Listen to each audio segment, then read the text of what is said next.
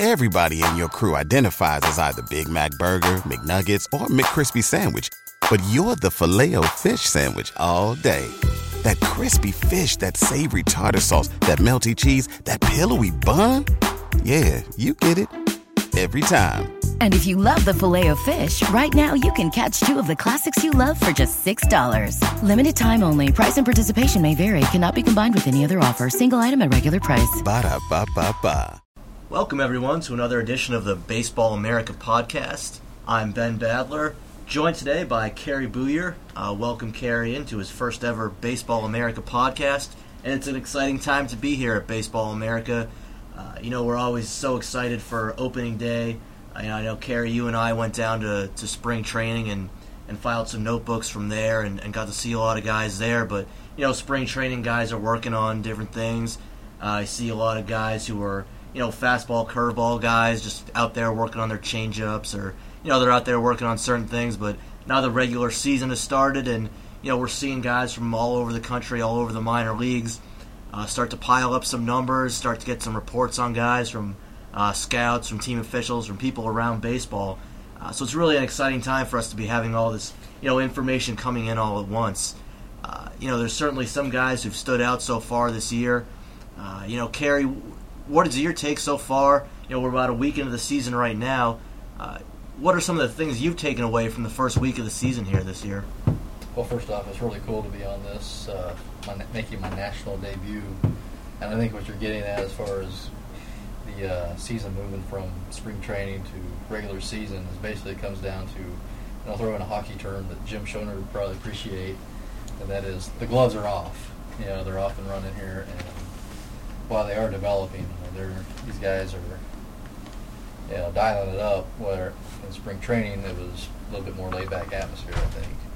Know, this first week it's been pretty incredible. I mean, we've been able to see just here in uh, the Carolinas, see Tommy Hanson make his uh, AAA debut, and for anybody that was around Durham, you know, this past weekend, we were able to see uh, David Price go against Matt Wieters, and you know, I mean, we're really fortunate to be where we are, and you know, at this, you know, in this season, especially the early season. And I think what we take away from this first week is it's going to be a fun year. I mean, I don't think, you know, I, I think eh, you know every year you think it's going to be fun, but you always have to have that that in, initial start or maybe that one week. Sometimes it doesn't come for a couple three weeks. Where you say, okay, the season's you know in motion. It's going to be a fun year. This one it started right off the bat. Mm, and absolutely, with, with David Price and, and Matt Wieters, we'll talk a little bit about that and uh, move on to some other guys. But you know, we saw David Price and Matt Wieters face off. Unusual that you get to see the number one prospect in baseball uh, face the number two prospect in baseball. Uh, thank you to the collective bargaining agreement for that. Uh, so, you know, you, you see David Price, uh, you see Matt Wieters. I, I Matt Wieters take batting practice was just a lot of fun for me. You know, you see a guy who just does it so easily from both sides of the plate. Easy swing, easy power. Uh, the guy's, you know, a giant at, at, six foot five, and he's a, a good catcher. Uh, he literally made a throw one time to, to second base that beat the shortstop trying to cover the bag uh, to second base. So he, he missed a runner uh, trying to steal there. But you know, I, I know Matt Wieters has, doesn't have the, the numbers quite yet. It's it's one week of the season. It's uh, I, I won't say irrelevant, but it's it's as relevant as, as one week of the season is. As as I mean, that's a terrible phrase to use, but just explaining it. But uh, well, when you talk about Wieters, I mean the the night that we saw him, well, we saw him a couple nights, and the first night, you know, he he made an incredible throw to nail a runner at second base. I mean, you know, we we sat here in the office and we listened to John Manuel talk about you know Matt Wieters and all these other guys that were that he's he's remembered from their college days or an amateur career and he would always talk to me. I remember about this guy is a guy that threw a 97 in college, and you're like, okay, will we actually be able to see that in a game? As far as can we see his arm strength? Well, right off the bat, opening night, guy gets on for the Durham Bulls, tries to you know tries to test his arm, and I mean, he was, I mean, he was, I think it was was Fernando Perez. I can't remember. The, the guy was out. I mean, by a mile, and the arm strength was right there. And you know, we talk about the bat and everything else, but you're like, wow, this guy has some scary stuff behind the plate to where he could literally make teams not run. It's it's really an, an all around package with Matt Wieters. It's it's it's impressive that a guy that size has you know that amount of skill defensively and offensively. Uh, and you turn around and, and look at David Price. Uh, you know, didn't pitch. Uh, you know, he wasn't the dominant guy you're probably used to seeing if you're only if you've only seen him pitch in the major leagues in a, a relief outing where he's regularly throwing you know 94 to 97 miles an hour. As a starter in the minor leagues, he's more often going to be uh, in the low 90s, probably about you know 90, 91 to about 94. So he can touch it up higher there to 97 to uh, you know I had a report of him hitting 99 or so uh, last spring training in, in 2008. Uh, but you know it seems like he was just kind of getting back into the groove right now, maybe working on his changeup a little bit. Seems like he was throwing that a lot more often. That's going to be a pitch that you know the more he throws that, the better it's going to get and it's going to be a helpful weapon for him in, in the major leagues, especially as a, a left-handed pitcher facing a lot of right-handed batters. Uh, what did you see at a, at a Price? Well, I thought there were two main things out of that, and that was he challenged Wieters and he challenged everybody in the, you know in their lineup, but especially Wieters. We got to see that. Um, if anybody was able to read BaseballAmerica.com, you know your blog and, and the stories we had reflected, you know, he, he, he challenged them right off the bat, three straight fastballs. And the next at bat, I mean, he kept coming at him. He, wasn't afraid to, uh, you know, you know, come inside, use his slider, use his fastball, and you know, he tried to work in his changeup. And that's the second thing, the changeup. It wasn't there that night, but it's, you can see where a guy like him, he can get it down. You know, wh- wh- where's it going to be in six weeks? And especially where's it going to be at the end of July? Say he's, I don't know if he'll be in the minors at that point, but if the Rays are in contention, and you look ahead and go, okay, they got David Price, and he's not only throwing, you know, his regular heat and sliders, but he's got the changeup too, and he can go through a lineup three, maybe four times. Wow, that's going to be a pretty pretty fun storyline, you know, in the second half of the season. So I think this is probably going to be the last time we probably talk about. Uh, I know Price is starting on, on Thursday night for the Bulls, but this will probably end up being one of the last times we end up talking about David Price and, and Matt Wieters as they uh, pretty quickly end up in uh, the major leagues pretty soon and uh, probably compete head to head for for Rookie of the Year this year. Uh, but moving around to some of the other guys around the minor leagues, uh, you know that that San Jose team out in uh, the Giants' high class A affiliate in the California League. I mean, I think their seventh hitter is is Angel Villalona. Uh, that's kind of insane right now. It's it's just a stacked team that they have out there. Uh, there's some other really good teams around the minor leagues, but w- what are some of the things that have uh, jumped out around the minor leagues to you, Kary? Well, that's that's just. You, you, touched on you know the San Jose club. I think the Birmingham club as well. Both teams stacked with prospects. You know the San Jose club. I was really fortunate uh, in spring training. I slipped out to uh, the Giants facility. I think the last Monday I was there, and it happened to be Buster Posey's first day in the minor league camp. And the lineup, I think number two was Nick Noonan, three was uh, Gillaspie, four was Posey, I think five was uh, uh, probably Roger Kieschnick, Roger maybe. Kieschnick. And I mean, just keep going down the line. You got Nick Noonan, you got all these guys there. I mean, it was just you're sitting there going, this this doesn't look like a minor league club. This looks like a high end triple A, triple A big league. You know, just the names and it was pretty remarkable. And it's going to be interesting to see how they, you know, they blend together. You know, and of course their their pitching staff, Madison Bumgarner and Tim Alderson. Not bad. And you throw Scott Barnes in there too. You know, that team might have win a lot of games in the first half if uh, they stick together. You know, it's going to be fun second half season. Yeah, I think they're going to stick together in Connecticut actually when they uh, when they move those guys up to Double A. I'm going to think I'm going to try to have to make my way up to Connecticut this year at some point. Yeah, the old home turf up there, right? Because that's uh, that's going to be a pretty stacked team later on in the, the second half of the year. But uh, you know, speaking of San Jose, Buster Posey, you're talking about Buster Posey. Uh, I don't think there's a, a hotter hitter. I know it's the California League where it's you know offense is, is nice right now, but uh, Buster Posey's really standing out right now. I think he's uh, he's hitting over 500. And I know it's a week again, only a week, but uh, he's certainly been impressive. Uh, we talked a little about the Birmingham club as well with uh, the White Sox Double A affiliate. It seems like all of their prospects this year are concentrated, or all of their top prospects at least are concentrated at the Double A level. Even a guy like Aaron Poreda, uh, the White Sox left-hander who who spent a lot of last year there, they sent him back there this year. Uh, but that's certainly a stacked prospect team right now Uh, we certainly didn't think we would be saying that about uh, Birmingham at this time last year because they didn't even have uh, they didn't have a guy like Gordon Beckham. They didn't have Tyler Flowers. Uh, you know, Brandon Allen was just kind of you know coming into his own last year and still tapping into that uh, that raw that excellent raw power that he has. Uh, so, what are some of the things? Uh, you know, what, what, are some of your thoughts on that Birmingham club or some of the other clubs around the, the minor leagues that have caught your attention? Well, first off, I want to go back to the, what you talked about with Posey because you know you did you just say yeah it is Cal you know the Cal League, but give Posey a little bit of credit in the sense that I mean it's been a pretty whirlwind year for him as far as going from the draft last year. He was in big league camp, you know, up until you know almost the end, and he's got all this you know all this hype on him, and he comes out swinging. And it's yeah, sometimes guys just you know they, they they can't handle it in the right way. I mean, I, I think everybody understood Posey was going to handle but it could be a thing where you kind of in between the end of spring training and the start of a season, some guys just kind of need that breather, and then it takes them a little bit of time to kind of get their their timing back. But obviously with Posey, I mean, look at the numbers. He's 12 for 26, and I know these are stats, and we you know we talk a lot about you know scouts and what what they're seeing, but the numbers don't lie. 426, you know, you know, on base 563, and then an 885 speed. Just is incredible. You know, and then you you know shift your focus to Birmingham, and wow, I mean Gordon Beckham's almost the same you know the same numbers. You know, it's a pretty stacked team, and you're right. Last year at this time, you know, Birmingham was sort of an afterthought. I think the hot team to watch was Huntsville. They had all the prospects, and you know, the concentration of talent now goes to Birmingham.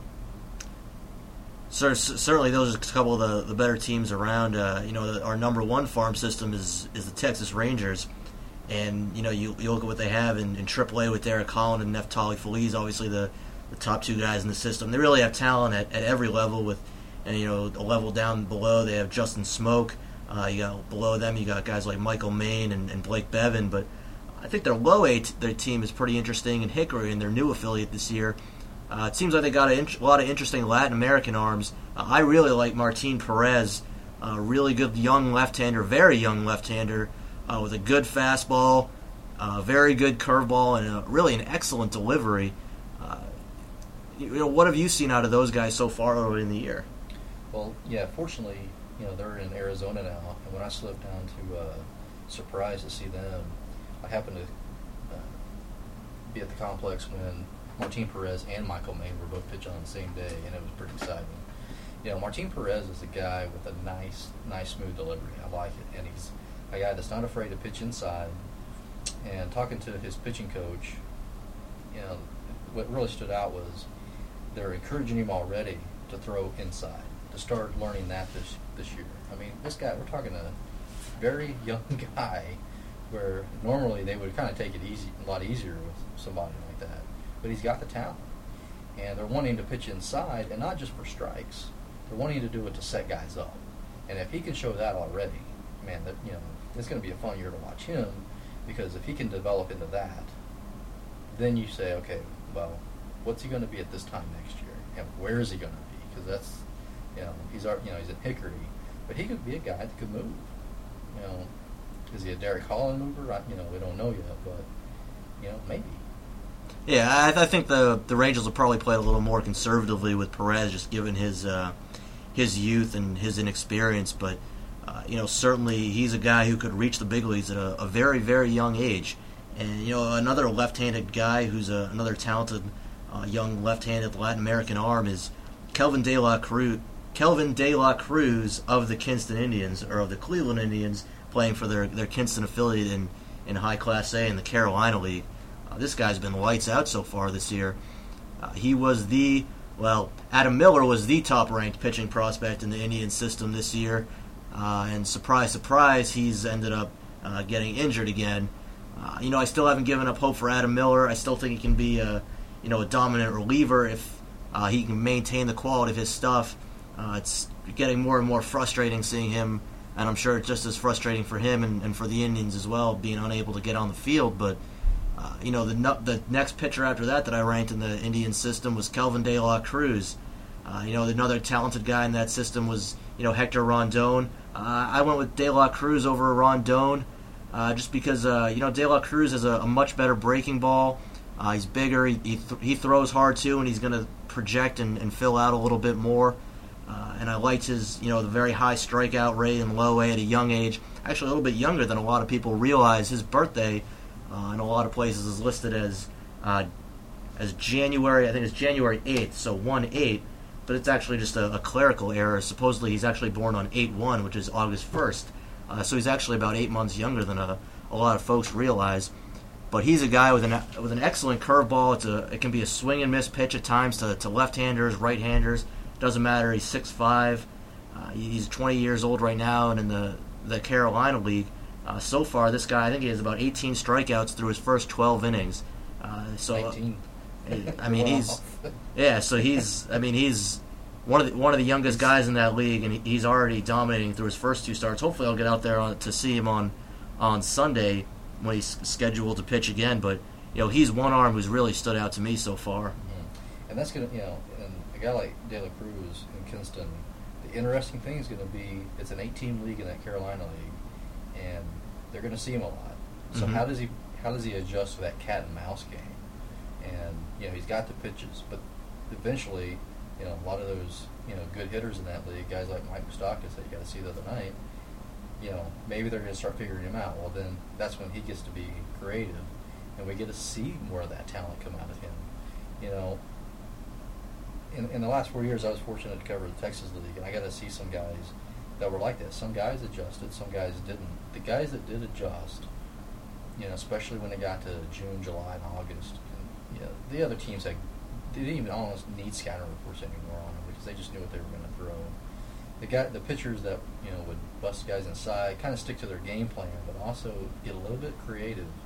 Those would be the guys that you just it got you excited to go to the ballpark that night and watch. And I think De La Cruz could be that guy like that in the Carolina. Yeah, and you know, not only is he uh, getting the strikeouts, but he's a, he has a you know pretty good fastball that gets a lot of ground balls as well. So I think when you have a pitcher who can get uh, strikeouts and ground balls. It's really not something that you see too often. And when you do that, and you also have excellent stuff uh, like De La Cruz does, you know, he's not out there throwing 98, 99 miles an hour, topping out at, at that kind of velocity, but, you know, he has a lot on his fastball, uh, you know, to throw it in the low 90s, and he, then he has the curveball, gets the ground balls. Uh, you know, I think he's going to be a guy who's going to jump into our top 100 prospects uh, at some point next season. you know, it, it, it is again early in the season, uh, but you know, we look at some of the hitters who we just looked at a couple of pitchers who stood out. Uh, some of the hitters who stood out. You know, I, I saw Johnny Giavotella play the other night. Uh, we'll have a write up on, on BaseballAmerica.com at some point next week uh, about Danny Duffy as well. Uh, a couple of those guys on the, the Royals high class A team.